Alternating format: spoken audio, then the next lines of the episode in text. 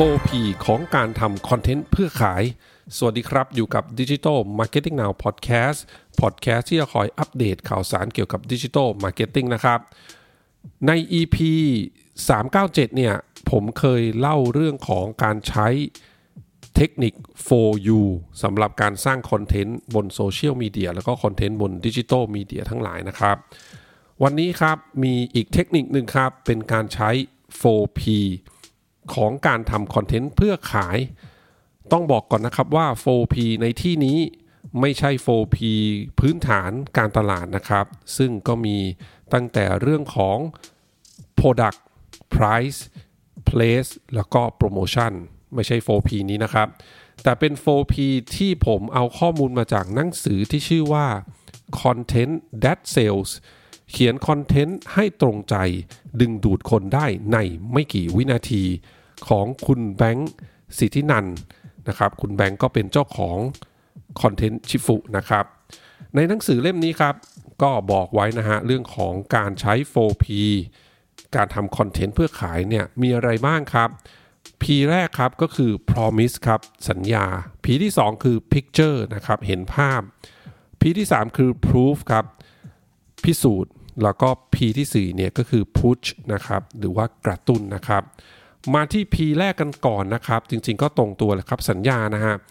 สัญญาว่าคนที่อ่านคอนเทนต์เนี่ยจะได้อะไรหลังจากที่อ่านเนื้อหาเหล่านี้จบแล้วนะครับ หรือเราจะเสนออะไรในสิ่งที่เรากำลังนำเสนอสื่อออกไปในคอนเทนต์ชิ้นนี้นั่นเองนะครับ promise นะฮะเอาง่ายๆครับ เช่นอาจจะบอกว่า ถ้าคุณมาจ้างเราเนี่ยเป็นที่ปรึกษานะ นี่คือสิ่งที่คุณจะได้จากเรา หรือถ้าคุณซื้อสินค้าชิ้นนี้นะครับ นี่จะเป็นสิ่งที่คุณได้จากการใช้สินค้าประเภทนี้ชิ้นนี้เป็นต้นอ่านี่ก็เป็นเรื่องของ P แรกนะครับ promise ครับ P ที่2ครับ picture นะครับเห็นภาพนะครับต้องทำคอนเทนต์ให้คนเนี่ยอ่านแล้วดูแล้วเนี่ยสามารถเห็นภาพได้มากขึ้นนะครับ คำว่าเห็นภาพเนี่ยอาจจะไม่ใช่แค่การใช้รูปเพียงอย่างเดียวนะ อันนั้นก็เรียกได้ว่าตรงไปตรงมานะ ถ้าเราทำคอนเทนต์แล้วก็มีภาพประกอบที่ทำให้คนดูคนอ่านเนี่ยเห็นแล้วเข้าใจทันทีเนี่ยก็เรียกได้ว่าดีที่สุดนะครับ แต่คำว่าเห็นภาพอีกความหมายหนึ่งก็คือการที่ให้เขาเนี่ยอ่านคอนเทนต์เราแล้วเนี่ย เห็นภาพอย่างชัดเจนเลยนะครับ ก็เช่นการนำเสนอเป็นเคสสตาร์ดี้นะ ตัวอย่างให้ชัดเจนแบบนี้ครับ ก็เป็นอีกหนึ่งวิธีที่ทำให้เราสามารถใช้ตัว P Picture หรือว่าเห็นภาพนะฮะ ให้คอนเทนต์ของเราเนี่ยขายของได้ดีมากยิ่งขึ้นง่ายมากยิ่งขึ้นนั่นเองนะครับ P ที่ 3 ครับก็คือ proof ครับหรือว่าพิสูจน์นะครับนะอันนี้ก็ทั่วๆไปเลยครับ การทำ social proof การทำ testimonial นะฮะ แสดงให้เห็นว่าไอสินค้าของเราหรือบริการของเราเนี่ยเคยมีคนที่ซื้อไปแล้วใช้ชอบชื่นชอบ หรือว่าใช้แล้วดีอย่างไร ก็มาเล่าให้ฟังนะ เป็น social proof แบบหนึ่งนะครับพิสูจน์ให้เห็นเลยแหละว่า ใช้สินค้าเราแล้ว หรือว่ามาใช้บริการเราแล้วเนี่ยได้ผลจริงๆนะจาก proof ของคนที่เคยเป็นลูกค้าของเรานั่นเองนะฮะ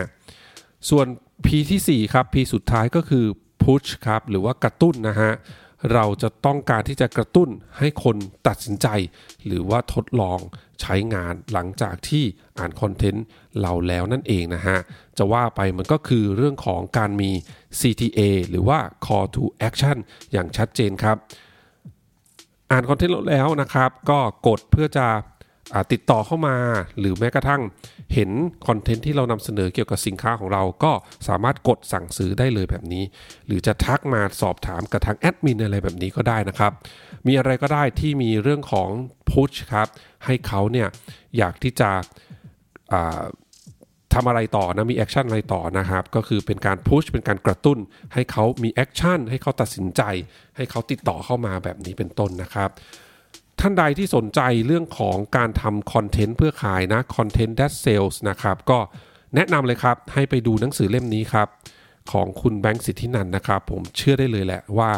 ใครอ่านแล้วเนี่ยน่าจะไปปรับใช้ได้มากพอสมควรเลยนะครับ เพราะว่าคุณแบงค์เนี่ยก็เรียกได้ว่ารวบรวมเทคนิค case study นะครับทั้งจากประสบการณ์ทั้งจากทฤษฎีต่างๆนะที่คุณแบงค์ได้รวบรวมมานะครับ เป็นอีกหนึ่งเล่มเลยที่ผมแนะนำนะครับสำหรับท่านที่ดูเรื่องของ digital marketing นะครับ ขอบคุณทุกท่านมากที่รับฟังครับ เดี๋ยวครั้งหน้าเป็นเรื่องอะไร ฝากคอยติดตามกันนะครับสำหรับวันนี้ สวัสดีครับ